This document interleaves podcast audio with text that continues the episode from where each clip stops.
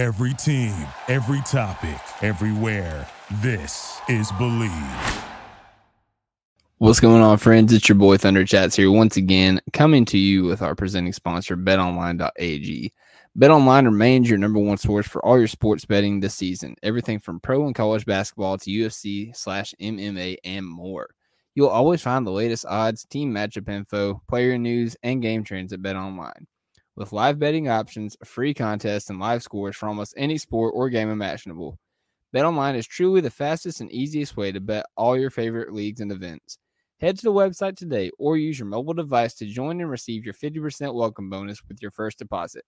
Make sure to use the promo code BLEAV, that is capital letters BLEAV, to receive your rewards. BetOnline.ag, where the game starts.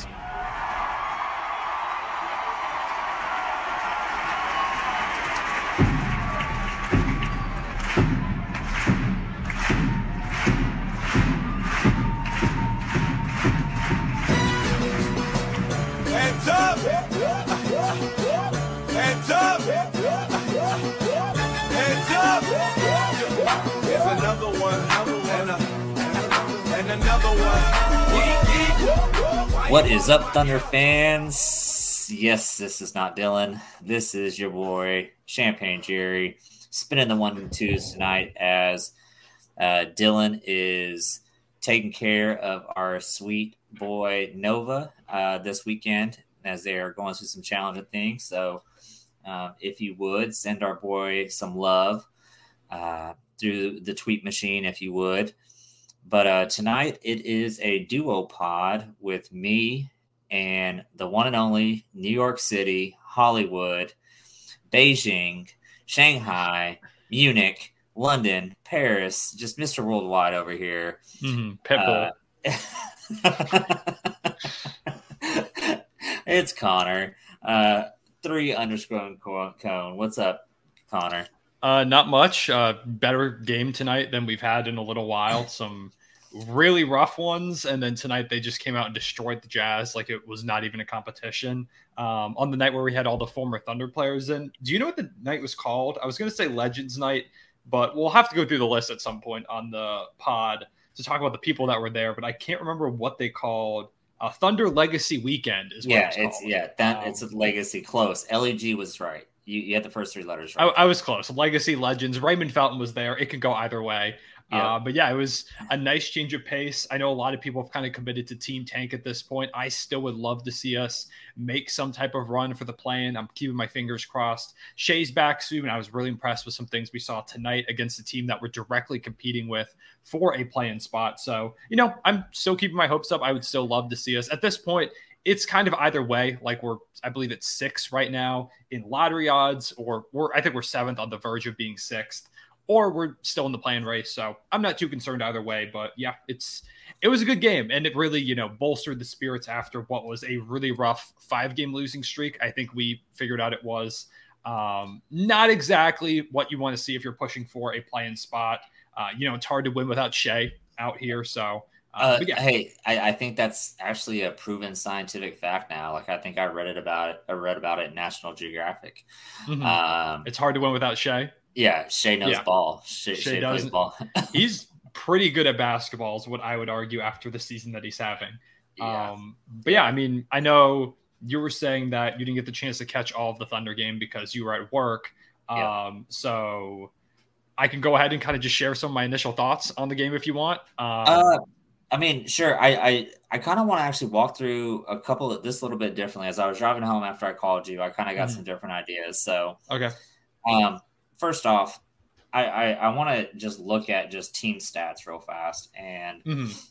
um, we lost the rebounding battle by eight, uh, but we won the turnover battle by eighteen. Oh yeah. So, kind of just you know, for someone that didn't get to watch the game or um, what was going on, what the hell happened? How are we getting so many turnovers? I think at halftime, because I was keeping up the box score, you know, during the game or while I was at Mhm. work, I didn't get to watch it fully, but I think we had like 15 at half or 16 at half. We we had well over 10 um, at halftime. So, what did we do? What what was different that we did tonight that we didn't do the last five games. It feels like. Yeah, it was. I mean, the defense was just amazing. So Dort actually got a lot of the assignment on Lauri tonight, um, and he did a phenomenal job. It was really team defense. Uh, but Dort played a lot of minutes guarding Markkanen. And, you know, last game he had like 40 points. Tonight he had 20 points on six of 14 shooting. He had six turnovers. Like, he did an impeccable job. Like I cannot give him enough compliments for the way that he played. And the team as a whole were just doing a really good job of shutting him off. It seemed like Mark really learned from that game and made big adjustments. Uh, the team as a whole just didn't look comfortable all game. They felt like they were never really in a sort of rhythm. I think T- Talen Horton Tucker ended up with six turnovers. I swear he stepped out of bounds on a three pointer two or three times, like on almost back to back possessions. Uh, they were just losing the ball. They were throwing it. Um, J Dub and Dort both had four steals. Yeah, they both had four steals. Uh, two for Aaron Wiggins, who had a phenomenal game. Isaiah Joe had a steal. But a lot of it was just we were playing really disruptive defense that kept them out of sync. They were throwing the ball out of bounds. They're making bad plays. We're forcing them to throw it. Uh, there was one like huge backcourt violation it just felt like the entire night we were in control of the game defensively. The whole team was locked in. Probably the most engaged this team's been defensively since the All Star break, where um, it feels like it feels like since the break we've been kind of falling a little bit off on that end. Yeah, it's um, been stretches where it's yeah. just like it falls off the rails for like five minutes, and then they wake up again, and you're like, oh, we're getting back into the game. You know, th- th- take those two uh, Kings games that we were down kind of big in both of those and came back. But um, I mean, hell, we what was our largest lead tonight? Twenty nine, I think, is what I saw. Is yeah, I right? think we yeah we almost went up by thirty, but I don't think we ever quite crossed that Yeah, margin. it was twenty nine. It was Yeah. twenty nine, which is just absolutely nuts. So um, Mm. we love to see good defense. Um, and what really impressed me as I'm looking at the box score is we still won by 22, but only shot nine free throws the whole game. Um, Mhm. But alternatively, we only gave up 18. So you, you can kind of see that with um, uh, good, de- you know, aggressive defense. You're going to get some more foul calls, unfortunately. That's just what's going to happen. It looks like we had a block party happening also. You know, Mhm. Jay Will with two, Giddey with one, Dort with one, uh, J Dub with one. So um, a little bit of everybody was being super duper aggressive there. But, you know, we, we just look at that and um, the fact that we didn't shoot that bad, of, you know, at the, from the three point line. I think that's the other thing that's been really hurting us lately. Mhm. Um, between the free throws and three point line has just been absolutely killing us. And uh, we kind of mentioned the guy's name just a little bit ago, but I think Shai really opens up a lot of those avenues for us. Yeah, when you Uh, have someone that can get downhill at ease, just get to the rim on command, it's it's hard to prevent those good three point looks. And the shooters, it's been inconsistent. We have a lot of guys on this roster that can be really on fire or struggle a little bit. I mean, having Isaiah Joe helps a lot. Also, want to give a shout out to Dario Saric, uh, who's been incredible since he's gotten here. Like tonight, he was three of five from three. He had 11 points, four boards. He's been so solid for us since he got here. Just gives us a physical interior presence. I don't know if he's going to be back next season, but I wouldn't mind. I mean, I, I see you saying no, but Yeah. I'm just saying, like, the way that he's played, I would not mind if he's just, I guess I say veteran, but he's not that old. But having, like, an, if we're looking for an older interior guy to just have be one of, like, the last guys on the bench, I would not mind if he's back on some, like, vet minimum type of deal, which I think is probably what he would get depending on wherever else he signs. Uh, But Yeah. yeah, he's been really good threes really in the like from the get-go uh, we actually started off i think we were up like like 16 maybe points like really early on. Like we were up a decent margin because we were drilling threes. Isaiah joe had a couple of them dort had like two or three threes in the first quarter alone. Um jay will i believe knocked one down as well. I think he, he opened the game. The first points of the game were three from him. Dario was hitting. Everybody was knocking down threes and then the Jazz started to kind of come back into it. We got cold. The offense wasn't, you know, wasn't doing the exact things it was doing earlier, where we were just generating good looks over and over again. It felt like, okay, here comes the avalanche from the Jazz. And then we just completely shut them off, like with what I said with the defense, but also something I neglected to mention just the ability of this team to draw offensive fouls is ridiculous. This is one of the best, like, offensive foul drawing teams I've ever witnessed drawing charges, you know, Lu chasing people through screens to get those illegal screens, which is a huge part of being a good defender is willingness to go through those screens, be physical. So you get those calls sometimes. Um, just offensive fouls in general. I think it was I think it's now 15 charges on the season drawn by Jay Will, uh, or sorry, 15 charges drawn by Jay Will since February 6th. Yeah, so, which is just stupid. Like imagine he's like play, imagine he's playing the whole season. He'd be up to like 900 already. unbelievable like. pace. Like his per 36 charge numbers have to be ridiculous. Um, I need to go um, check StatMuse to see yeah, you, per, per 36 charges taken. yeah, the most niche stat that exists. Um, but yeah, it, like it was just it really did feel like, like I said, it seemed like okay, they might come back into this, and then in the second quarter, we ended up going to halftime. I think we were up by we are up by like 15, 15. at halftime. Like we yeah, were 15. doing really, really well. The third quarter felt a little bit shaky. They kind of kept it close. And then the fourth, where a lot of games recently, we've brought it close, but then kind of collapsed on the stretch. We just kept the foot on the gas the entire night. Like we were talking about with those threes, we were knocking down a lot of them, really timely ones as well. And it just ended up working out in our favor. Also, the hustle plays, of course, were all over the place, which I guess is a good transition to talk about Aaron Wiggins, who I know you called me in the car and you're mentioning Aaron Wiggins going nuclear, which is exactly what he did. Uh, just. Yeah unbelievable. He was really aggressive tonight, continuously attacking downhill in transition, especially um, incredible plays in transition over and over and over again, which maybe it kind of felt like it was a point of emphasis for the Thunder. Like we would get the ball and run. We would just immediately try and get into our offense, whether it was someone like Aaron Wiggins attacking downhill. Isaiah Joe had a couple of threes that were like immediately in transition off of like a screen or a pin down or something. The second that he got up the court, and you know, with Isaiah Joe, he he can shoot it the second he gets the ball, it takes no time whatsoever. He so, wish, he's what Amo wishes he was. it really I think about this like whenever I watch Isaiah Joe play, I just wish we had a shooter like him on those teams, you know, with KD, with Russ. If we had a shooter like this, how valuable it would have been to the team. Um, and, and, and I just got to give Isaiah Joe some credit. Maybe mm-hmm. not so much this game because I didn't get to watch it, so I really don't know. But he's been playing some really good defense since All Star break. Um, yeah, and he's he's another one of those guys that draws a bunch of those offensive fouls too. Yeah, well, and and you know, you mentioned offensive fouls, like that's like a forgotten uh, thing to do once you get into the NBA. You know what I mean? Like, not mm-hmm. a lot of teams go after that, and we like absolutely embrace it. We're just like, yes, please run me over so I can just lay down and and get a foul on you. Um, mm-hmm. And it actually, to me, I think it's a psychological thing. You know what it does to those other teams because if you're going to go downhill on us, uh, you better make sure that you get in the air like right next to the rim and you're not trying to jump from you know the free throw line or you know what I mean outside the yeah. circle, the restricted area, uh, because there's a chance or a very high chance, especially with our team, that we're going to end up drawing the dang thing. But Isaiah Joe, just even this last week, man, um, that Kings game, both Kings games, really, he played great. You know mm. what I mean? He was yeah. like the catalyst in our offense.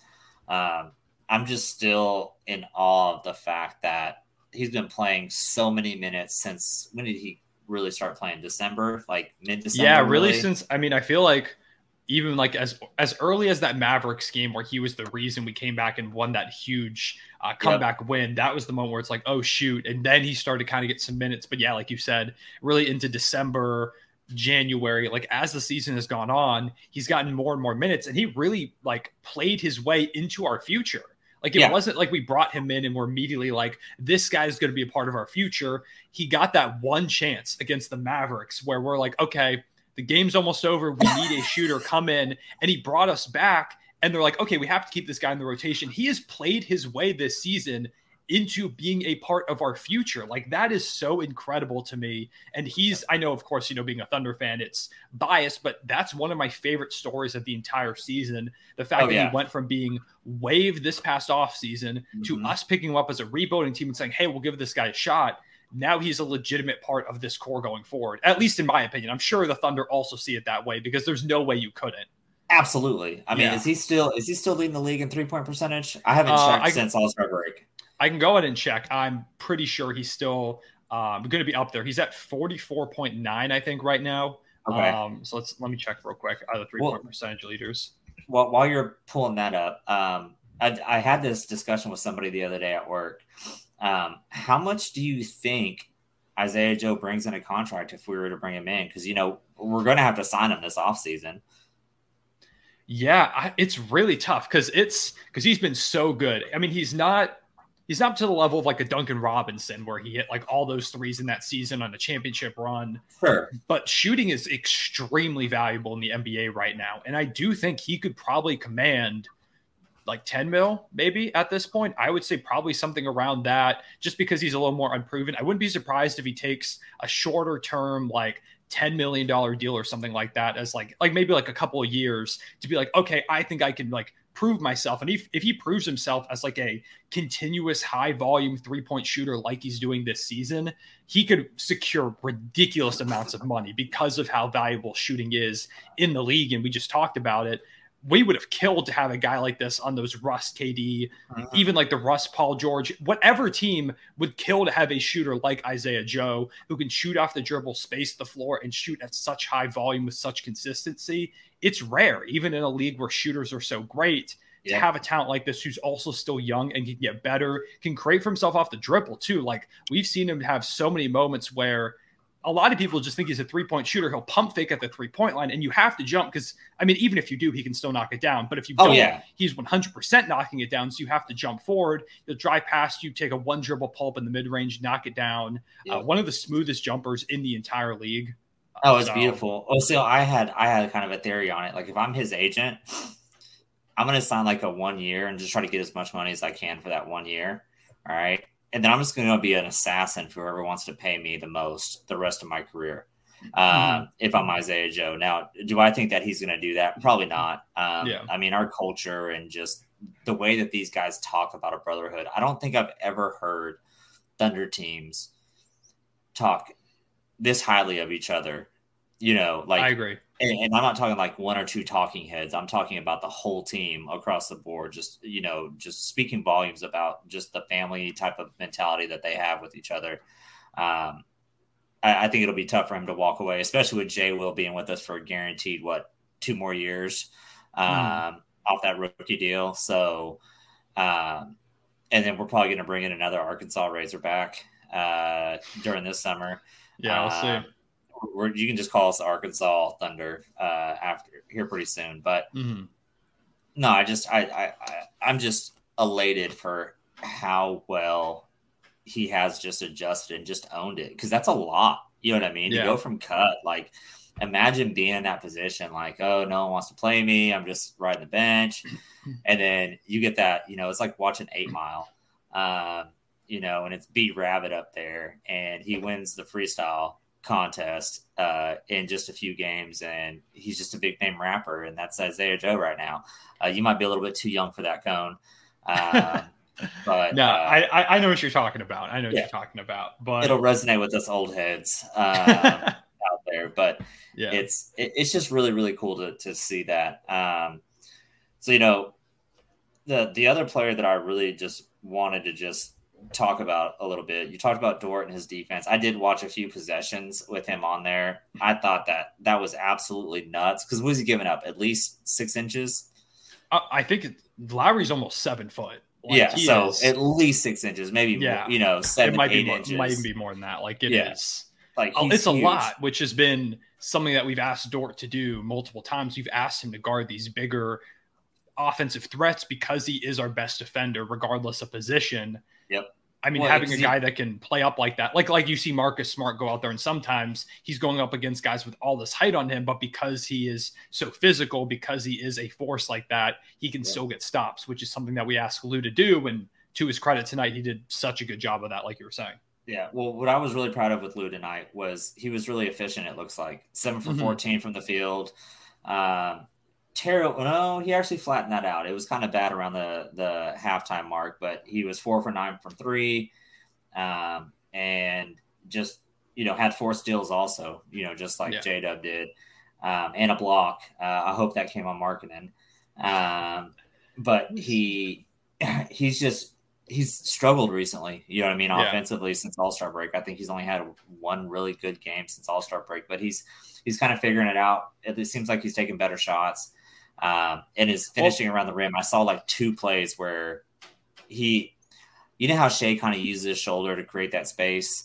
Um, it's like the rest of these guys are starting to adopt that and realize like, well, hey, if Shai can get you know through it and everybody else in the league can do it to me, I can do it back. Mhm. Um, so you saw a lot of that too. And then I, I did watch that nasty step back baseline jumper that he hit.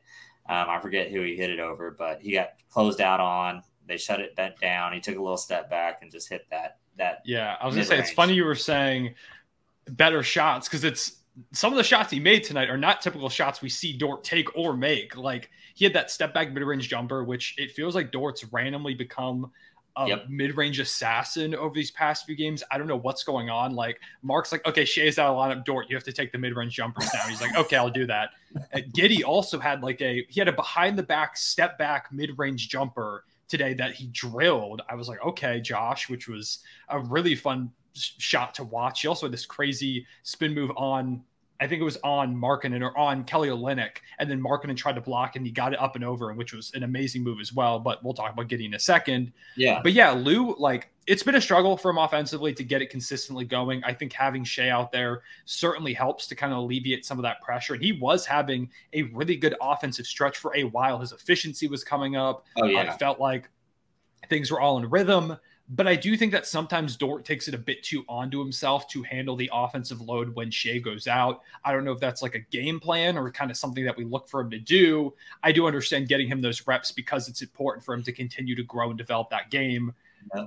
But yeah, like I mean, tonight, like you said, he was super efficient. He had that step back mid range jumper, which kind of blew me away. He also had a step back three, which you never see from Blue. Like you don't ever see step back threes but he Let's dribbled go. inside. He dribbled inside the arc, did a quick step back, just drilled it. Like he was feeling himself tonight. And when he's shooting like that, go ahead, yeah, let him Yeah. fly. And like you said, uh, four for nine from three. I think two or three of those were in the first quarter. The other one was that step back three. So we did end up cooling off eventually. Uh, but yeah, I mean, he took shots within the offense. The whole team, really, everything felt so in sync tonight, even without Shai, which was really fun to watch. Uh, it reminded me a lot of that game against the Grizzlies that we won without Shai, against the Celtics, the one that we won without Shai, where Yeah.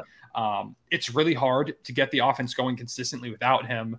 But this team is well built with guys that can handle the ball, create shots for themselves, that we're still able to sometimes have outbursts like we did tonight. And I think Lu was a big part of that, both because of his defense, which set up so many opportunities for the Thunder to push in transition to just get uh, themselves in rhythm, especially early on, and then offensively knock down a few threes, knock down. Once again, the mid-range jumper was wild to me. Uh, but yeah, shout Lu. I love it. I love it. Well, and it's wild because you know we don't have Shai, and we still put up uh what was it, sixty two points in the paint tonight, Mhm. and twenty seven of those are fast break points, and then um I think we had twenty six points off the turnovers tonight. Yeah, and we did that against a team that has Walker Kessler, who's been phenomenal as a rim protector all season. Without the guy that leads the league in paint touches, at least at the guard position. I know he leads the league in drives and Shai. Yeah. But like doing all that, I mean, Kessler last game had seven blocks against us, and tonight we were a lot better about how we were attacking. There was one J Will shot where he took it off the dribble and tried to shoot like a hook shot inside, and Kessler just completely annihilated that shot attempt, which was uh, funny. I was like, all right, Jay, well, that was like it, it, I understand, but also at the same time, you know, Kessler, the way that he's able to block shots. Yeah, I Um, mean he had four on us tonight, and the team Yeah. had fourteen against us. So Yeah, um, so they, they've got that height that we don't really have on that roster. Uh, I mean, they start Kessler, Markkanen, and um, uh, Kelly, Kelly, yeah, Uh, like that's just a ridiculously big lineup. and sure. then you also got to take into account too, like yeah, we're gonna get blocked more when we're just hitting the paint as much as we Yeah, do as a squad. absolutely. So it's it just correlates. Um, so you just mentioned this guy's name, and you know, as I mentioned, I was just keeping up with the box score, and I saw that Giddey. I think he had like eight points, six assists, and one rebound after the first quarter, um, and he finished with, uh, I think it was 18 points, 13 assists, and six rebounds for the game. Uh, shot eight for 17 from the floor. He did put up a goose egg from the three point line, Mhm. um, but he had a block and a steal. I mean, that's just a full on. That's a stat sheet right there. Um, especially yeah. in a you know a 27 point win. I think I said 22 earlier. I don't know what the hell I was thinking. uh, but in a 27 point win. Uh, so you know, how did Giddey look to you tonight? He looked great. Like I said, I mean, he was being aggressive like he typically is, but uh, at the same time, he was kind of playing within himself a little bit more. Sometimes I think he gets aggressive, but it's not in the right moments. Like we want him to be aggressive when Shai's out, and even when Shai's playing, we want Giddey to be aggressive, attack downhill, like we know he can use that height, that size. But sometimes I feel like he attacks the wrong opportunities, or he drives a bit too much into trouble, and he ends up turning the ball over, getting blocked, something like that. But yeah. tonight he was really good. Like I said, he had that spin move against. I'm pretty sure he spun off of Olynyk and passed Market and just scooped it right up and in with like this much room to spare before Lauri blocked it. So shots like that, that mid range jumper that he had, of course, you know, the push shot that he likes to go to as well. Yeah. Uh, just a good mix of offensive opportunities across the board for him. And then playmaking wise, he was doing a masterful job. And I think he had a great game last game too as well. He had this is his second double double in a row with points and assists. He had 11 assists last game. He's looked really good orchestrating the offense, getting guys set up. Of course, you know, as Giddey typically does, firing passes that you're like, how did he find that pass? I did um, see a replay where he literally like snuck it in, and I'm talking like mm-hmm. inches on the baseline. Like it was, it, was just perfectly placed. Yeah. And it's it's, it's like, so scary. It's like a quarterback like threading the needle on a deep ball or like right over the linebacker. He's able to do things like that, and it's really really fun to watch.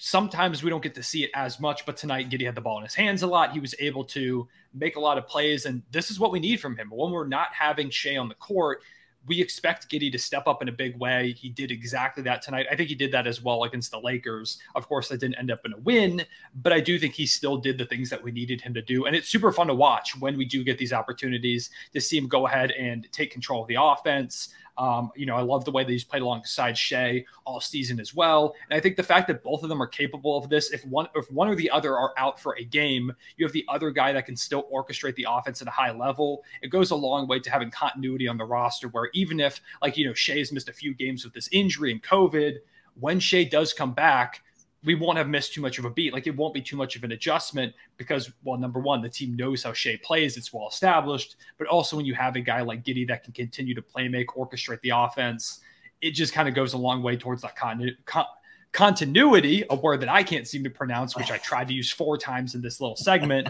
um, but yeah, shout out to Josh; he was great.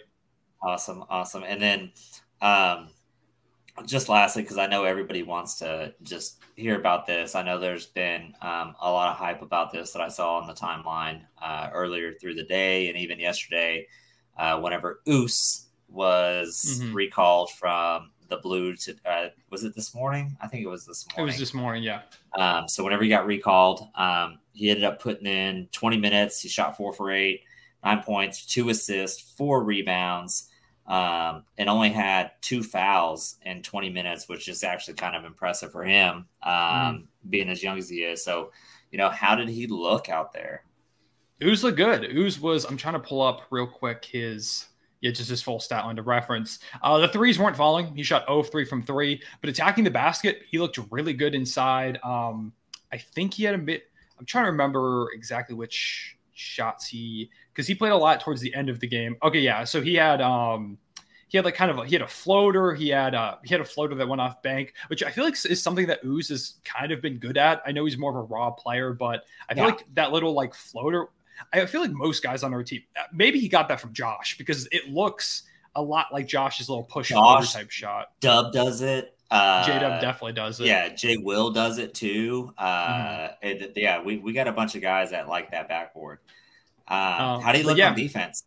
Oh, defense looked good. I was happy with how he was playing. Um, like I said, a lot of it was towards the end of the game when eventually the Jazz ended up pulling their starters. They kind of just waved the white flag. So it wasn't against their best talent. But even still, I thought he played really well. He was holding his own. He was solid. Like you said, there were a couple of fouls, which are going to come for young players.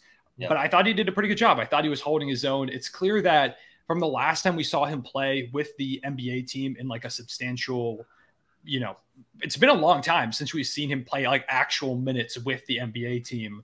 it feels like he definitely has learned a little bit and grown since his time in the G. I hope he continues to get these opportunities down the stretch. I feel like this is the perfect time to give him some more run. In fact, I think everybody on the roster played in this game outside of JRE, who was available but just did not play in this game, which was interesting.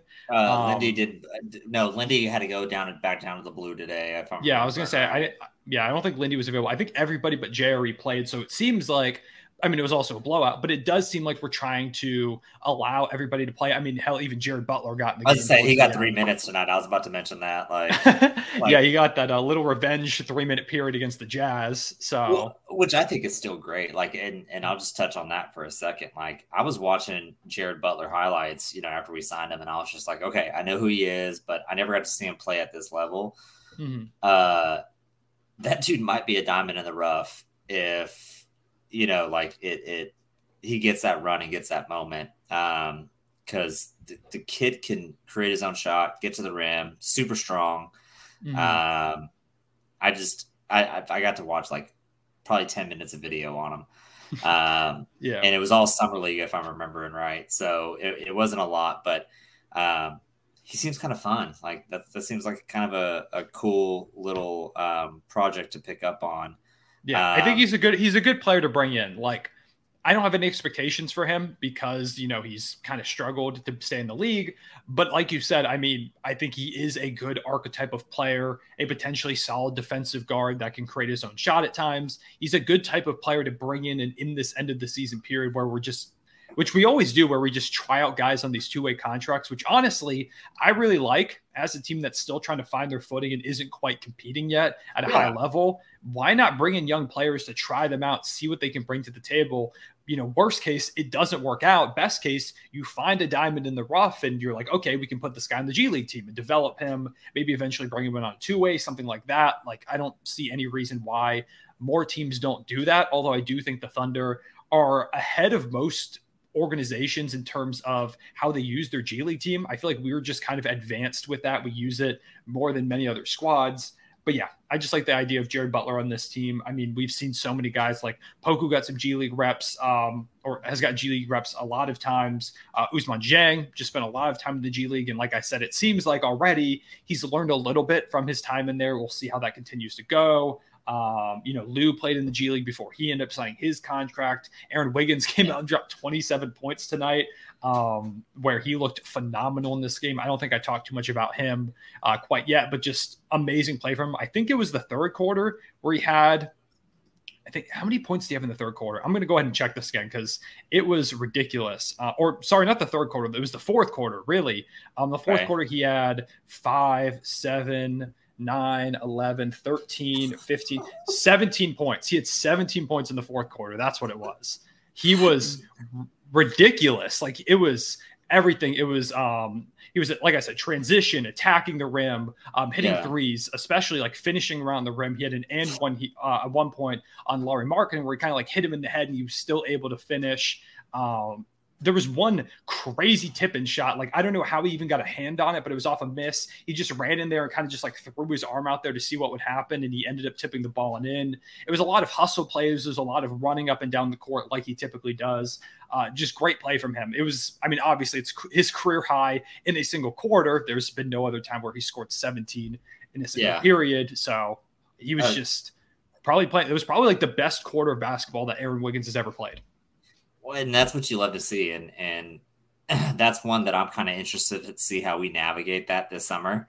Mhm. Um, wait, is it this summer or next summer? Next summer, um, I think, when Yeah. he comes off that rookie deal. Um, so I'm, I'm interested to see that because he's he's definitely a guy. Um, he's definitely somebody that can play at this level consistently. Um, and then I just have one question for you: What number did Jared Butler wear tonight? Because on the Thunder app, uh, where I'm watching, looking at the box score, it has him and Oos wearing number 13. He wore 14.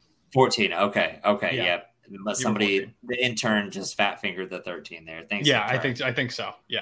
But Um, um, yeah, I mean it was it was a really fun game all around. Like this was one of the best team wins of the entire season. It was um, like I said, it was a nice break from the struggles that we've seen as of late. Um, so yeah, Well, shout out to the guys. What about J Dub, real quick? I don't Oh think yeah, we really have. talked You're about right. We him. have to talk about Jada. Yeah, because Uh, I saw Steve's tweet, Stephen Dolan, Steve Thunder fan.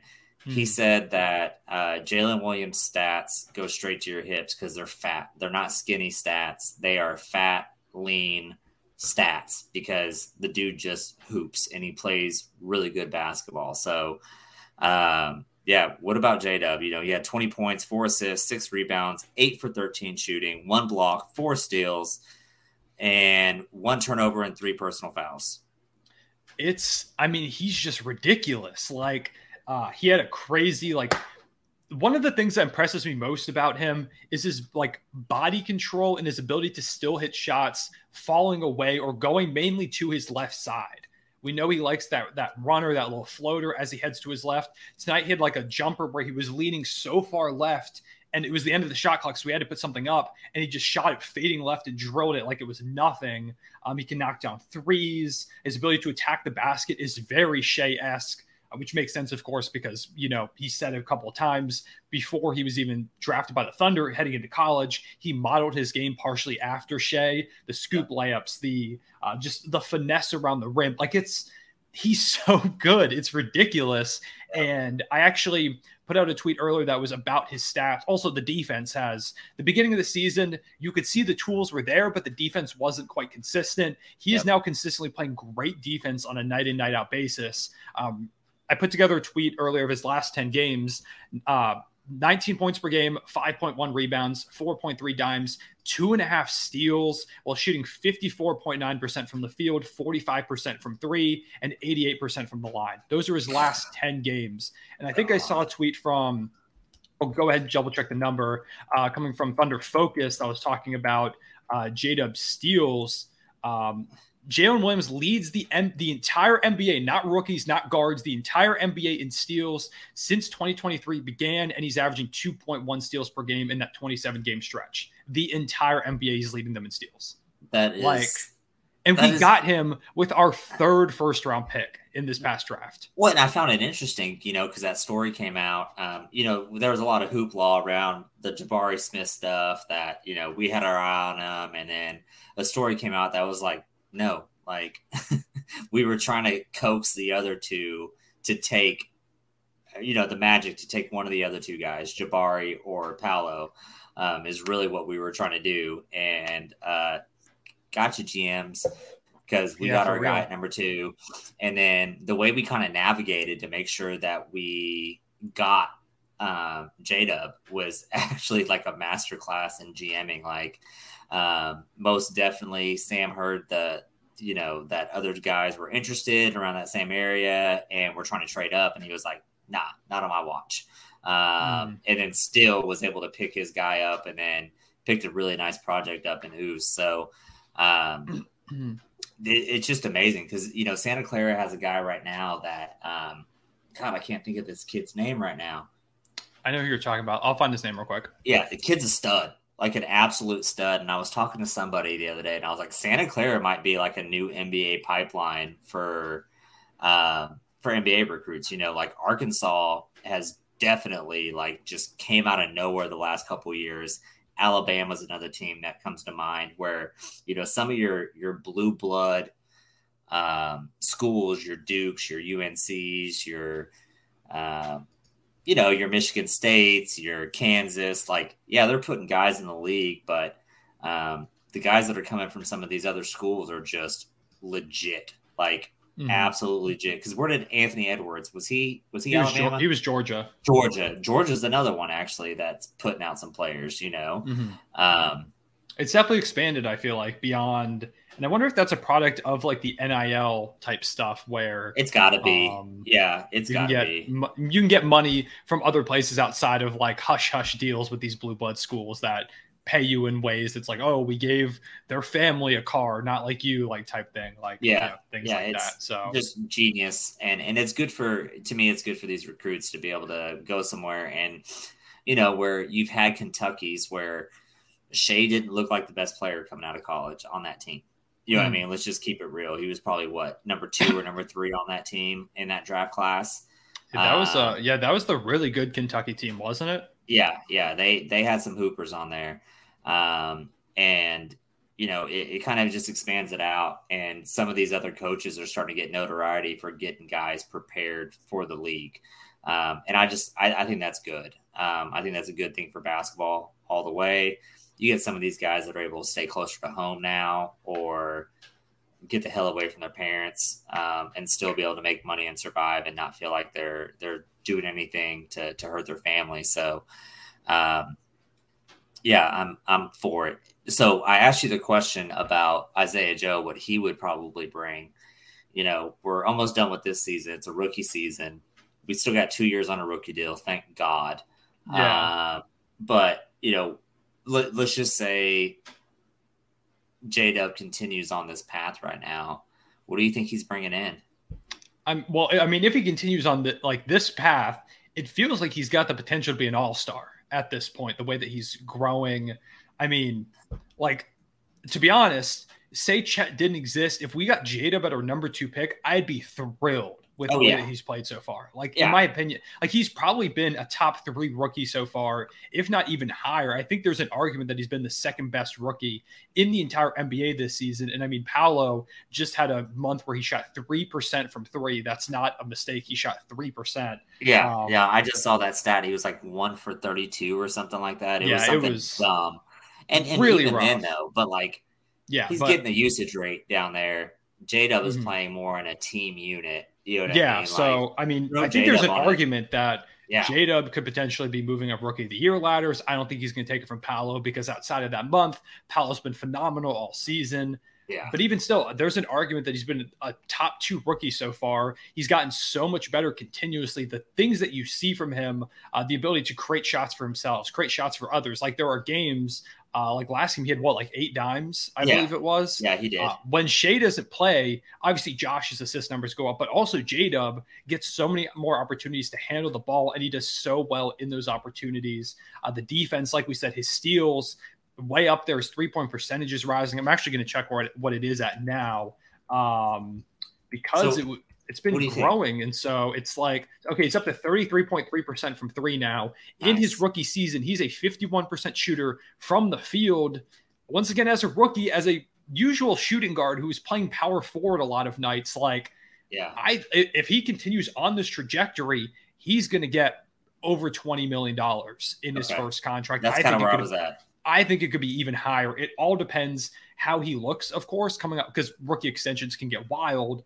Uh, but yep. if he does continue on this trajectory, and by the time it's time for his extension, he's looking like he could be a borderline all star, I wouldn't be surprised if we have to nearly max him to keep him around, which I think we do if he's that level of player at that point. I think the Thunder have learned to not let great young shooting guards go. Yeah, yeah, never again. So um, I'm trying not to get happen. too ahead of myself, but the hype, like I feel like the hype with Jadab is justified when you take a look at oh, the yeah. stats that he's been putting up, the way that he's been impacting the game at such a high level. Like part of me is like, oh no, you're biased. You're a Thunder fan. Like he will be the All Star someday. But then I, you know, we watch him play and we're like, yeah, I think he can truly be that all another All Star alongside Shai, uh, Chet, hopefully, some other guys on the roster. We'll see, but he just plays basketball like the most pure, perfect way. You know what I mean? Like it, he just lets it come to him and puts himself in the best position. You know, I mm-hmm. I always catch myself like I used to do this with Steve at Steven Adams whenever he was younger, and people would trash him, be like, "I can't do anything. It's just a New Zealand Kendrick Perkins out there," and I'm like, "No, like he does a lot more than Kendrick Perkins because you know if he doesn't get the rebound, he's got three other guys because he blocked out two of them." Um, and mm. being able to do that. And and J Dub kind of does that same thing where he'll step in lanes or he puts his body on somebody or um, puts the pressure, you know, on the on the defense with his ball handling. Like there's just and it's crazy to me, but he still has so much of a ceiling. Like yeah, there's still more there to go grasp, especially you know three point range and whatnot. Um, but to have a rookie that is performing this well is just awesome. And the fact that we still have Chet like just sitting on the bench and it's clothes. so hard to believe that like we got Jade. Well, we got yeah. So obviously J Dub, we got with our third first round pick in this entire draft. We got him. Yeah. We got Jay Will, who has started for us a decent part of this season, and I think is a great backup big going forward. Yeah, he doesn't Um, do a lot offensively, but we don't need him to. Mm. Like at the end Yeah. of the day, we don't need you to. Just hit Mhm. open threes every so often. Uh, collect those charges, um, like you're a banker on Monopoly. Yeah. And He's uh, had some. He's had some wild, like Dr. J esque fin- finishes this season too, which have come out of absolutely nowhere. Like he's a lot more talented offensively than I think people give him credit for. He's Oh, yeah. not, you know, an offensive monster like a Jokic or anything like that. Like he's like he's he's no, but I think he's a good backup big who can. He reminds me a lot of Al Horford, where he's, Yes. or an Al Horford light, I should say, because I don't think he's going to be an all star like Al Horford was but I think he plays that role where he's a physical big that can knock down some threes, has really good passing chops, good feel for the game, and I think he's going to fit great next to Chet at the backup center spot uh, because I still do see Chet as a center. You know, Oh yes, if, if we get Victor, we'll see how things work out. Which I don't think we're going to get him. That Yeah. dream's dead. But um, no, Yeah, I don't know. don't know. So don't say that dream's dead. Okay, I used to believe that until the Pelicans got Zion at like the bottom end of the lottery. I can't remember where they're at. They were like, I think what number 12, 10, something like that in that lottery. I, think that, I think they were eight. I think it was eight. Still, but That's even still then, wild. Yeah. I think those stats are so close. So you're talking like two percent to four percent between each spot from eight to twelve. I'm going to keep saying much. we're not going to get him because then, if there's some kind of curse thing going on here, if I continue to say that there's no I chance got we you. get him, I so I got Okay. I got you. Okay. Um, Okay. but yeah, yeah, no, so- it, it's crazy to me that people are like, "Oh my god, there goes Wemby," and it's just like, no, you you really don't know, and, and Yeah. I and I believe this wholeheartedly. If the NBA is smart, you cook the books to make sure the Thunder get Wemby because this team would turn automatically just stupid dominant and make the craziest playoff run next year if it happens. So, um, so yeah, just hell of a game from the boys. 27 point win, just like we mentioned, um, on Thunder Legacy night. And this Yep. list for Thunder Legacy night is absolutely freaking amazing. So, um, the first one is Daequan Cook. So I just got a quick story about Daequan Cook. Um, I had an ex girlfriend. We went to Cheesecake Factory after the game one night. And so we go to Cheesecake Factory. We're sitting there, and all of a sudden I see James Harden, Daequan Cook, and like their little posse. You know what I mean? Going in there. Tell me why. I didn't even recognize Daequan Cook at that point. So this is like 2000 and uh, this might have been 12. This might have been the year that we went to the finals. I can't remember. 2011, 2012, somewhere around there. It's probably 2012. Anywho, um, didn't even recognize Daequan Cook. I just walk into the like the banquet room over there in Cheesecake Factory, and I'm like, James Harden, can I get a picture with you? And I got a picture of James Harden and Daequan Cook's literally sitting right there as he starts for us at that point in time. Um, and it was getting major minutes, and I didn't even like care to see him because I was so enamored with uh, James Harden. So Daequan, I apologize. Uh, hope you're doing well. Um, yeah, I I was a jerk. I just didn't understand back then. But um, you were in the midst of another Thunder legend and you didn't even realize. yeah, didn't even realize it. Uh, so uh, Christic, Andre, Desmond Mason, which I think is just awesome. Um, Kyle Weaver, Lazar Hayward, Morris Peterson, Malik Rose, Scotty Too Hottie Hopson, uh, Steven Hill, Johan Petro. I'm sorry, this list is like some of these names are just freaking hilarious. Thunder legends. Yeah, just hilarious. And then um, lastly, coming from the players, um, my favorite, Uncle Ray Ray, uh, Raymond Felton, uh, the best point guard this team has ever seen. Um, oh, I'm sorry, I loved. That's like probably one of my favorite Thunder teams of all time. I don't even care. Um, and it was because we had Ray Ray, and he was the most clutch dude at like 37 years Raymond old. felt it was so fun. It was one of those. Remember when we signed Norris Cole for a little bit? Oh yeah, that was great too. Well, he- wasn't he the one that shoved off the Spurs player on the inbounds play with the chest and the ball to get that space and then passed it in, and we ended up winning the game on a. I think that I think I thought that was Dion. Oh, that was Dion. No, you're right. You're right. Dion, you're right. by You're the right. way, Dion Waiters, one of my favorite Thunder players of all time. Just general, I love Dion Waiters. I can't explain it. Something about um, that, especially that run he had with the Heat, where he was just um, like he was game winner after game winner. He Yeah. was crossing his arms at half court, hitting the pose after the game winning three. Like, Yeah. Dion Waiters, one of my favorite random role player guys over the course of these past few years, and having him in the Thunder, every time he won it for a shot, yelling and one, there could have been nobody in the vicinity of him anywhere. He still would have yelled it. Uh, get Dion Waiters to one of these Thunder Legacy nights because that's a Thunder legend right there. Yeah, no, we need to see that. We definitely need to see that. And then uh, we had some staff members on hand too: Mike Wilks, Eric Maynor, uh, Nick Collison, who's with us still, and then Nazr Mohammed, um, and then DJ White too. So um, it's crazy because a crap ton of these guys, as far as the coaching staff, they also played for us, um, and that's just kind of a testament. It's kind of wild to me as I was, you know, thinking about this. Is like we develop guys for their NBA careers you know, like their playing careers, and then we really develop them for long term what they're going to do after they get out of the NBA, and that's just something really cool that I don't think a lot of teams really do, and and I might just be completely ignorant to the fact, to be honest with you, because I don't follow any other team that hard where I know their assistant coaches and coaches and you know ex players and all that good stuff.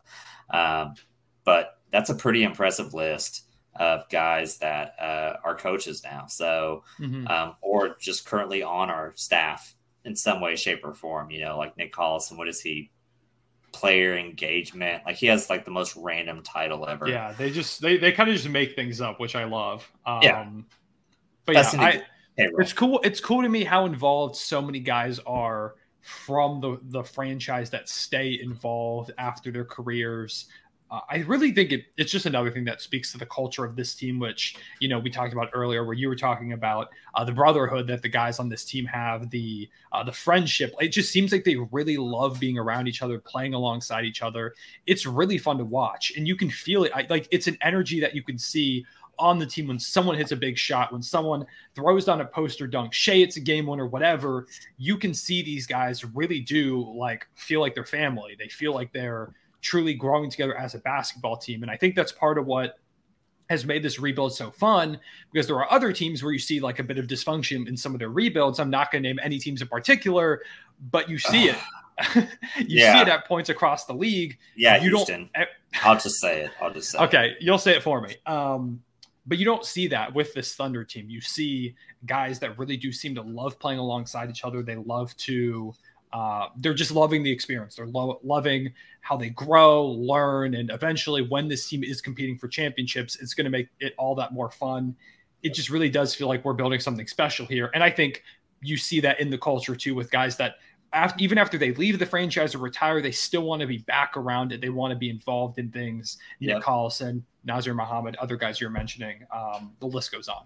Well, and it's crazy because you look at Mark and he had a post game, you know, his presser tonight, and he was like, "We're just layering la- layering success." You know what I mean? That's all we're trying to do here. That's our only goal this season is to layer success and to keep on growing, and to keep on developing.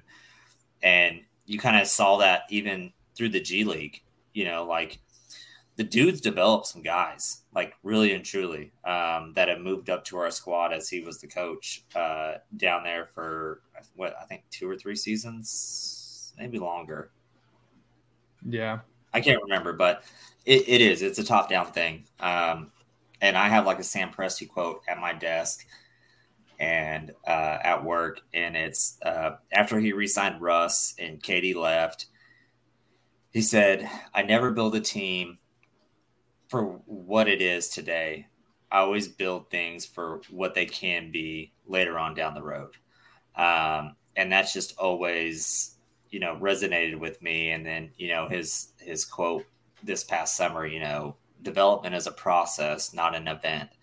Um, that just definitely resonates with me. Um, and i have that as my email signature at work. So um, if you see me on outlook you'll see that quote Go follow Jerry on Outlook. yeah. Oh.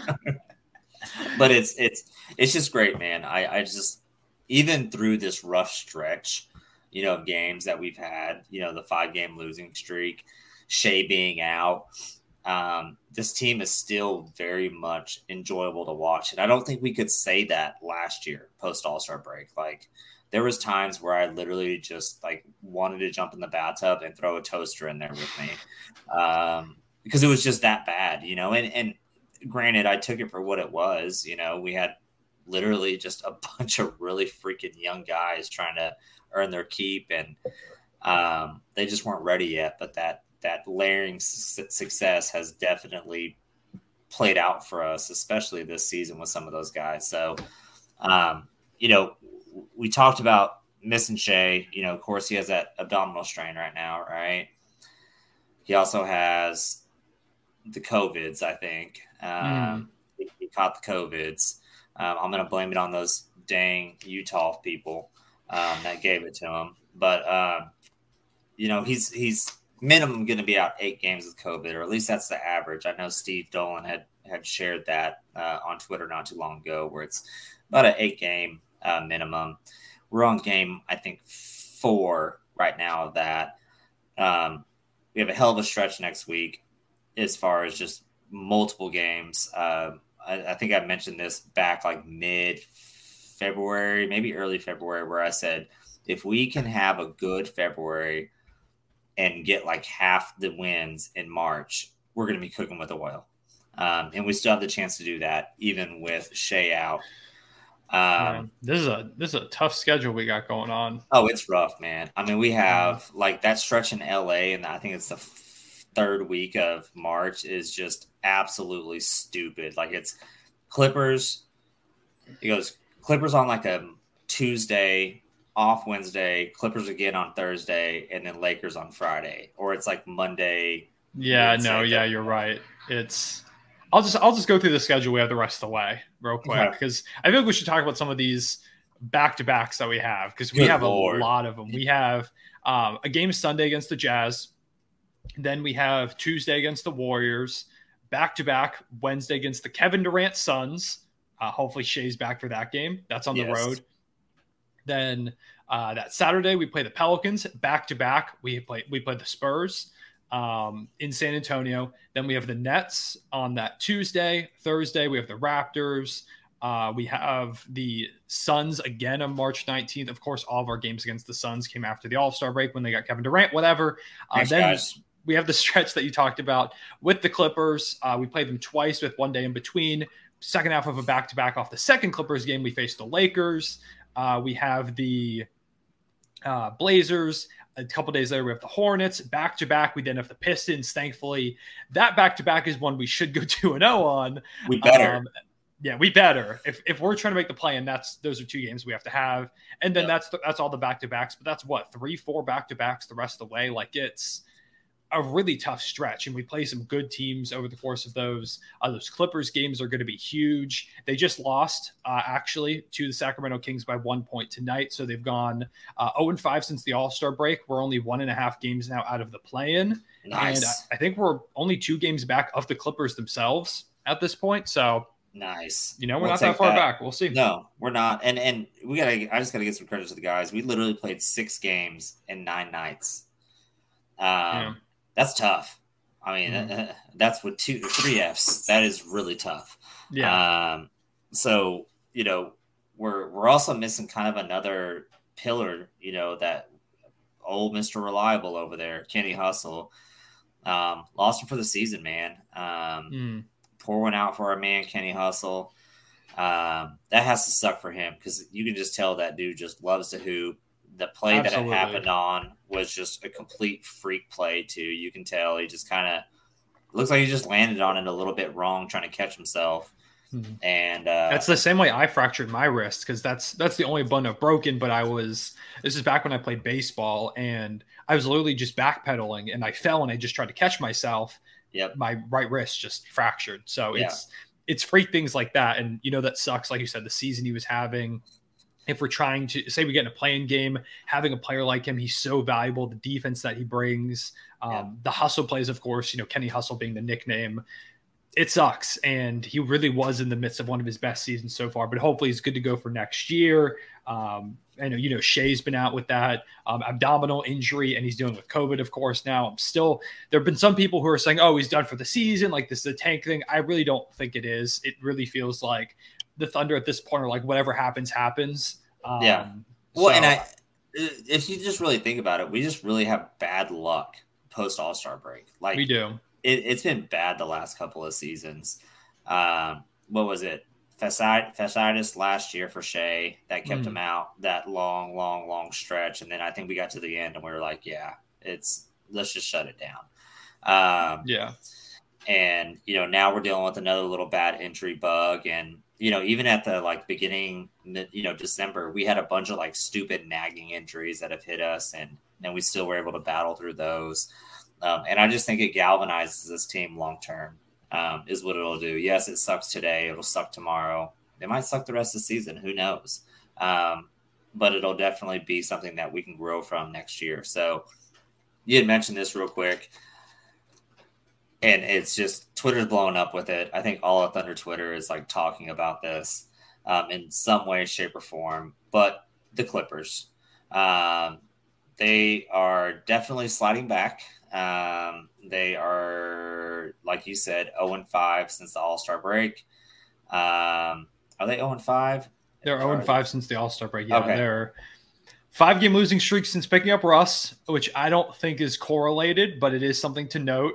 Um, It's not. Let me just say this real quick as a Russ Stan in this house, uh, and my daughter named after his wife. Um, it's absolutely not. the The Clippers have had little weird issues all season. I think he actually makes that team a little bit better. Um, but you know, Paul George actually- goes. he had a these- great game tonight, by the way. yeah, it's He- like Paul George goes to these stinky messes, and you know they need Maxi to to turn it up and and play a little bit better at times too. And I don't try to be too hard on him because he's stupid young. Um, but you expect you know those veterans that they have to be able to will them through some games, um, and they just haven't been lately. Uh, I think all their games, especially as of late, have been really close. Um, yeah, they've had a lot of close losses. Um, yeah. Tonight they- they lost by one. They lost by it? one. They were they were up and they actually forced a miss and had the ball and the Kings were were not fouling like they had to foul at that point or at least I think they only had a few seconds left on the clock so they were probably looking to foul being only down one and Eric Gordon got the ball and he threw it and it was a little bit above Russ's head and it like went through Russ's hands. A little Ah. bit of both of their faults there, um, but then the Kings end up coming back down the other end. I think they they missed again. Don, Domantas Sabonis got the rebound, got fouled after grabbing the offensive board, and he had a couple of free throws that ended up winning. So yeah, they're well, they're 0 5. Um, Russ's stat line tonight 27 points, two boards, 10 assists, uh, 12 of 16 shooting. Like he had a really good game. yeah, that's a damn one. good game. Yeah, Um, seventy five percent from the floor. We'll take yeah. that. Didn't have Kawhi Leonard, so that definitely hurts. You know, the load management, the injury issues that they've dealt with, a lot of things in between. Yeah. Uh, rotations have been an issue. It's just kind of a mess over right over there right now for the Clippers. And it really, I made a whole YouTube video talking about this yesterday, actually, or dropped it today.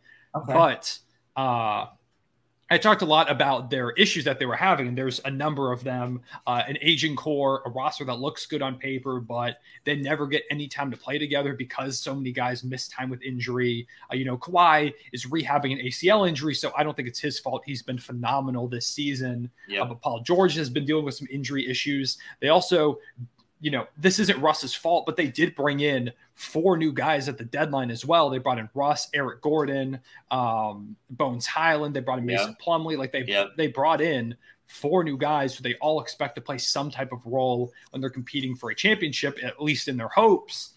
It's just a lot of like there's such a big lack of continuity with their roster. They're getting older. Kawhi and Paul George are both becoming more injury prone. Norman Powell just hurt his shoulder, so he's got that in a sling. I think he's supposed to be out for at least a week, if not more. Oh. They've got a really hard schedule coming up too. Like Yeah, let me pull up their let me pull up their schedule real quick because this is it's brutal. They play the Grizzlies on Sunday, Then they have the Raptors, the Knicks, the Warriors. Like that's a really tough stretch of four right there.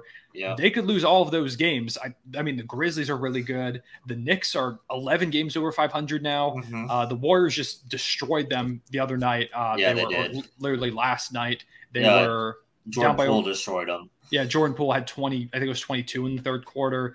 Um, they play us a couple of times Later on, so that's our chance to go ahead and get them. Uh, but then they have a couple games against the Pelicans, a couple games against the Grizzlies, the Lakers, the Suns. Like, it's tough. And I really do think there is a shot that they end up in the play-in tournament when the season wraps. And if things really go poorly for them, they could fall out of it. I don't think they will because they do No. still have Kawhi. Yep. But I mean, once again, last year we saw a situation where they end up in the play-in tournament. They don't end up making the playoffs. We end up getting their pick and we, we got J Dub out of it. So Yeah.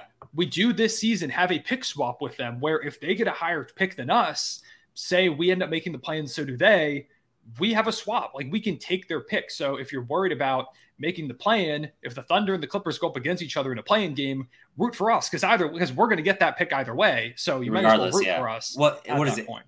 This year's what one through four protected. Um, it's one.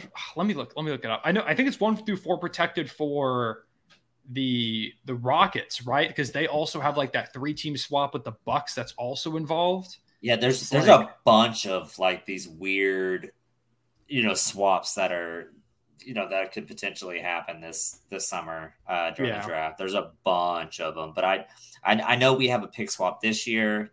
I think it's next year, and then I think the rest of the picks are just straight up, if I'm remembering right. yeah, we have from- 2023 um, first round pick. Uh, next year, it's we have their pick straight up. 2025, it's a swap. Yeah, so it just goes back and forth. Swap this Okay. year, straight up next year. Swap 2025, straight up in 2026. That 2026 Clippers pick is going to be so valuable. Oh yeah, Like I, this team, in my opinion, if they fall apart again these playoffs, they don't really have like this is the best their roster is probably going to get because they don't own any of their picks. no, They don't have like they've got Bones Hyland and Terrence Mann who are both solid, but they're not going to be massive game changers for this team at any time. did I say. Maxi a second? I did say. I think you- I think you said- Yeah, I think you said Tyrese I meant Terrence. Mann. I'm sorry. I always get. It's all right. I knew who up. you meant. I knew who you meant. So I was like, yeah. Um, but yeah, so just all in all, for you Thunder fans out there that are wondering about the state of the Clippers because it directly benefits us if they fall apart, things don't look good. Being 500 when you want to be a championship contender uh, right now, in terms of the playoffs, I don't think they beat. I don't think they're going to make it out of the first round. The way that it's looking, I don't think they beat the Nuggets. I don't think they beat the Grizzlies. I don't think they beat the Kings, the Suns, the Warriors. I don't think they beat any of those five teams in a first round series if I had to pick right now. I don't know. I don't know. I I think that they could. I think They they, could- could, beat everybody except for the Grizzlies and the Nuggets. Like they definitely don't want to be the seven or eight seed. I don't think mean, they you really the don't want to be that team with that team with Kevin Durant. I don't think they've got an answer. Oh yeah, yeah. KD Sorry, for sorry. KD, Chris Paul, Devin. So I mean, Yeah, and even the those Golden top State four. Warriors, like like they just lost to the Warriors almost fully healthy without Curry, without Wiggins. Golden State's been looking better recently too. Yeah, So we, if you know, you're looking for something to root for if the Thunder don't make the playoffs, root for Clippers loss because if they bow in the first round, it'll be their worst performance in the playoffs yet as a team. That's not a good sign. I don't think it would bode well for Kawhi. Maybe he requests a trade or something. Maybe Paul George does. yeah. Either way, they would have to do something drastic, and I just don't see them improving this roster enough to the point where that that 2026 pick is going to be so ridiculously valuable. Because Oh, no, even if they keep any, everybody, which I don't think they will by that point, um, what Ballmer might go nuts. Ballmer might go nuts on spending his money. He might, might go nuts, Keep it together. That's true. He might go nuts, but I mean, even then, like at that point, Kawhi is going to be what, like 36, 37 years Yeah, old. Paul George, be like- 35, I think. Yeah, 36. Like no, it's yeah. it's it's not going to be a good time for them whatsoever. But Mhm. um, the only thing, yes, we want Clippers losses. Um, but which sucks because Russ is on the team, so it hurts that to root for. It's like that that meet. ugh. It's like like- Thanos so in. Infinity Yes. War, where it's the "I'm sorry, little one" type thing when he, you know, pushes his daughter off the cliff. It feels like I'm having one of those moments every time the Clippers lose, and I'm like, okay, this helps us, but you're seeing Russ subsequently not succeed because of it.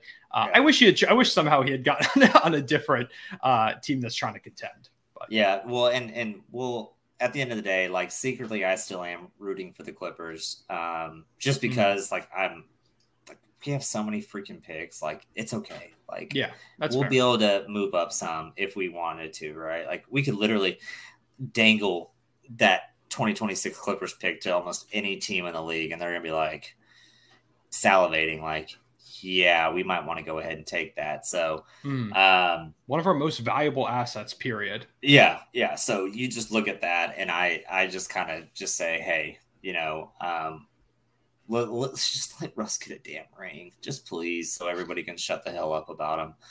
Um, because yeah, he's he's just the best.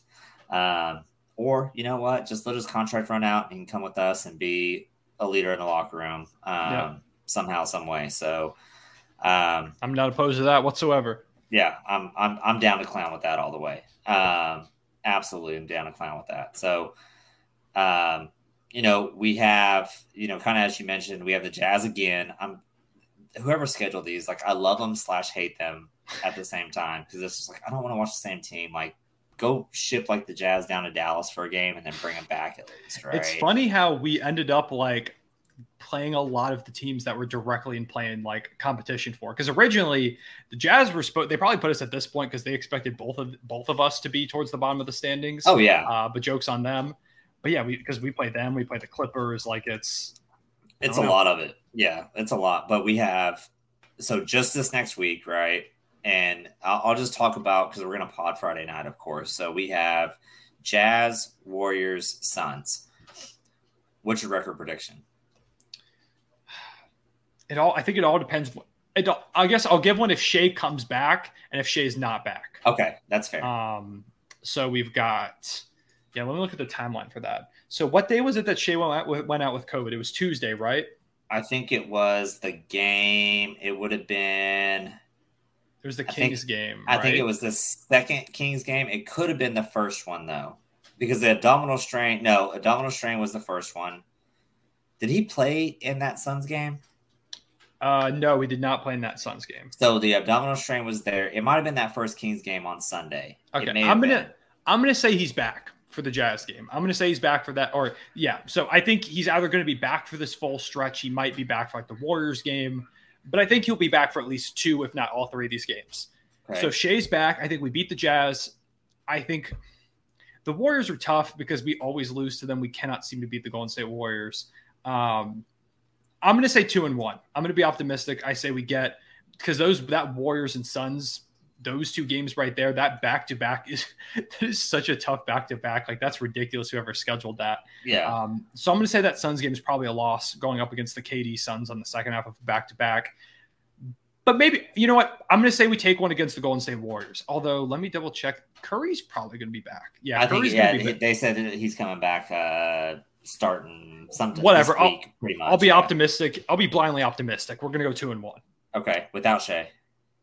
without Shai. One and two. I still think Okay. I think we beat the Jazz next game. This I game showed think- me a lot of things that give me promise for that. Okay, I'm gonna say two and one regardless.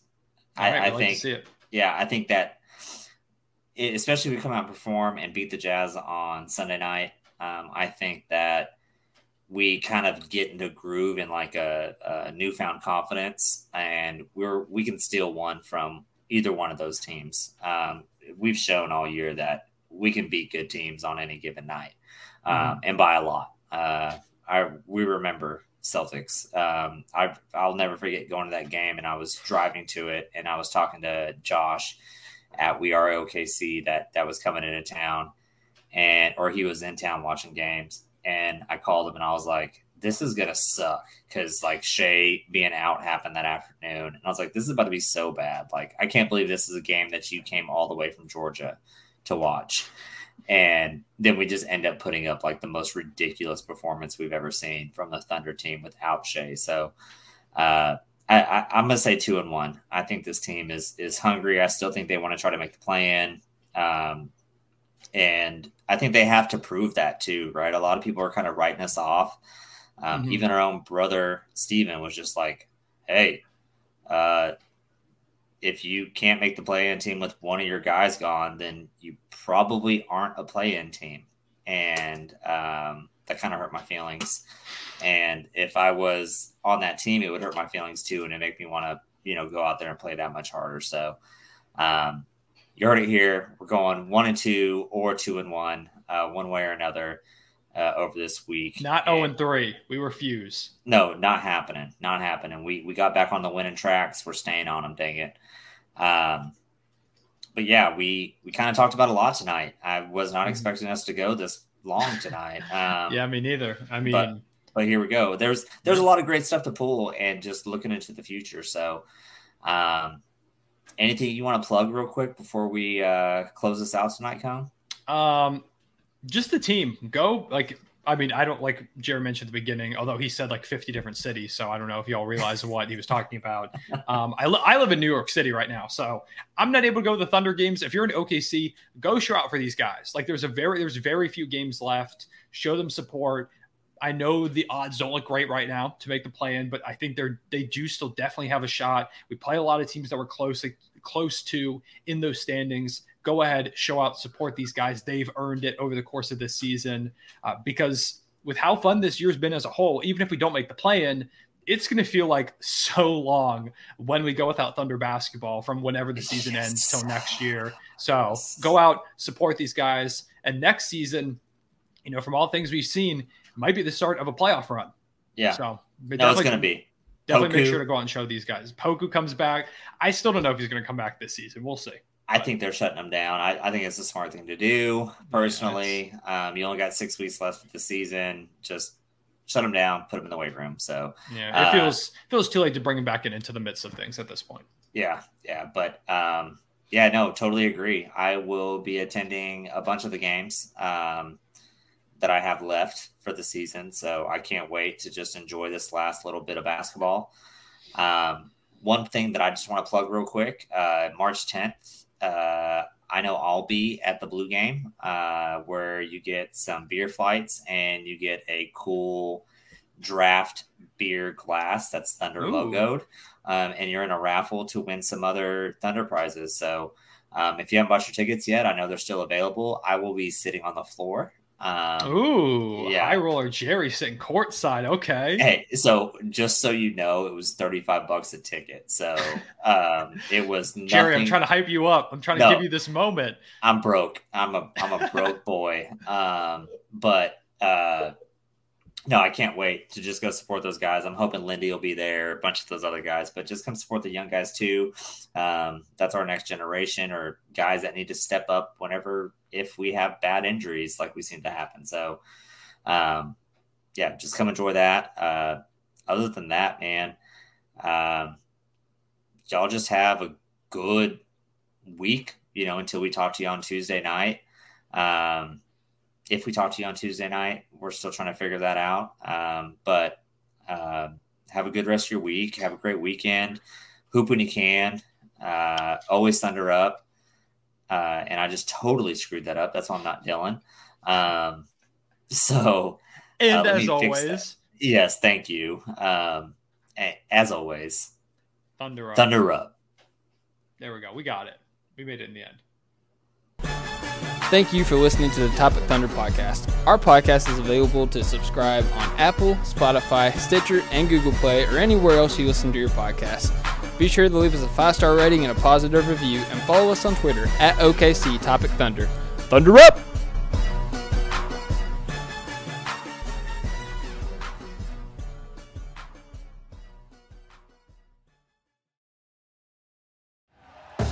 Thank you for listening to Bleav. You can show support to your host by subscribing to the show and giving us a five star rating on your preferred platform. Check us out at Bleav.com and search for B L E A V on YouTube.